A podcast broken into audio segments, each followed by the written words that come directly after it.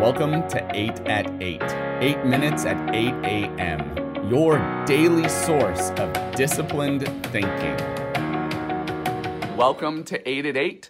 This is your daily source of disciplined thinking. My name is Rusty, and I am the captain this morning. This is a ministry of South Albany Community Church, and we're so glad to have you here with us. If you're listening later on our podcast, thanks for joining with us. I want you to think about the fun things that you are doing during this time of, of staying home. Uh, we've got short drives and neighborhood walks. For me, for me uh, is I, Dave, I see that and I'll get in contact with you because I do need that help. For us, the most fun thing that we've done as a family has been sitting around our little campfire in the back of our backyard and we, um, have been making like hot dogs and, and, s'mores and just hanging out and laughing around the fire. And that's that's been my favorite thing during this whole stay at home time is being together doing that family thing. Cuz parents all of a sudden you're the expert. It used to be you could drop your kid off at school and the teacher would teach them all the stuff and then you'd pick them up and they'd be smarter. But guess what? Now you're the teacher. Hey, can we shout out teachers on this feed? Could you do me a favor and just write out your uh, your t- kids' teachers? Maybe tag them if you are friends with them on Facebook. But but let's let's show our appreciation for all the teachers, all the staff of schools, maybe the counselors or the principals who are the people that we may have just taken for granted for so long, but now all of a sudden that we have to be the experts and we have to remember math and, and grammar and, and all those things? Who are the teachers that we need to shout out and say thank you for all that you've done? Just, just fill up this, the feed with the teachers that you want to say thank you to? Who are the teachers? If you can tag them, that would be awesome for them to be able to see how much we care. I love seeing all the hearts and the likes for the teachers because they've been so important. But parents, all of a sudden, we're the experts, right? We're the teachers. We're the ones that know all the rules to the games. Hey, we are the chefs of the family. And all of a sudden, we are the chief disciple makers. We are the ones that are in charge of helping and, and, and, the way maybe the Bible has always told us to be. We are the ones that are growing our families in their relationship with Jesus. But I don't know about you. Sometimes I wonder, how do I do that? How do I be this disciple maker? What do I do as I grow my family in their relationship with Jesus? So all of a sudden, we're the experts. We used to have experts we could drop off to. Coach would tell them how to do lacrosse and shoot a basketball or whatever it might be. The teachers would make sure they knew math and everything. Now, all of a sudden, that's us. And maybe we used to just drop our kids off at ch- kids' church or have them go to church for an hour and then we would just be done. But now, we are the expert. So, Let's pick it up in Joshua chapter 4. Joshua chapter 4 is going to give us one way that we can be that person that's going to grow our kids in discipleship, grow them in following after Jesus. So, this amazing story has just happened. God's people were on one side of a river and all of a sudden, God worked in a miraculous way and stopped the river so that they could walk through a river, a river that was at flood stage. They walked through on dry ground. And not only that, they went back, 12 of them went back, picked up giant stones, and brought them back over. So God's people had just experienced an incredible miracle. And here comes this story out of Joshua. So great to have all of you here. Let's see what the scriptures have to say for us. In Joshua 4, I'm going to pick it up in verse 19. It says, The people came out of the Jordan on the 10th day of the first month. and they encamped at Gilgal, which was part of the promised land that God had promised for so many years on the east border of Jericho. And those 12 stones, which they had took out of the Jordan, Joshua set up at Gilgal.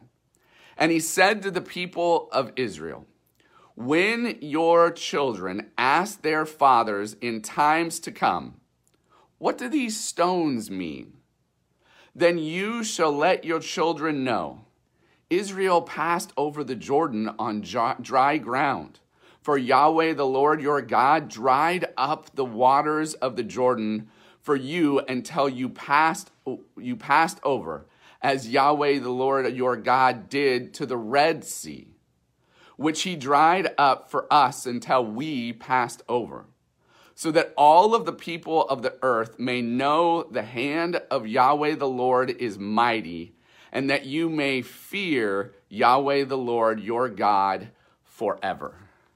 So Joshua tells this story uh, of the fact that God was faithful and he did an amazing thing in the life of the people. So the way that we can be that disciple maker, the way, the how of being the expert of following after Jesus that we can do is that we can share stories of God's faithfulness. We can share stories of God's faithfulness. When our children ask about why do we have this or how did we get this, we can tell the story that God was faithful and God provided a way for us. Why do we live in this house? Why do we do this? This is what we can do as we become the ones that all of a sudden, it's not the church's responsibility. It's not somebody else's responsibility. It's our responsibility. Maybe the way it's always supposed to have been. We are the ones that are to grow our kids up in their relationship with Jesus, our grandkids. We get the opportunity to be ones that tell of God's faithfulness. And it's a little bit overwhelming, right? It says in verse 24, so that all the people of the earth may know. That all the people of the earth may know. And that gets a, little bit overwhelming to me. Like, I'm in charge of, of the, the whole earth knowing of God's faithfulness?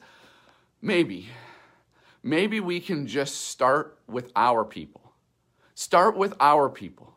We, we want to tell the story of God's faithfulness, and, and we want to start with our people.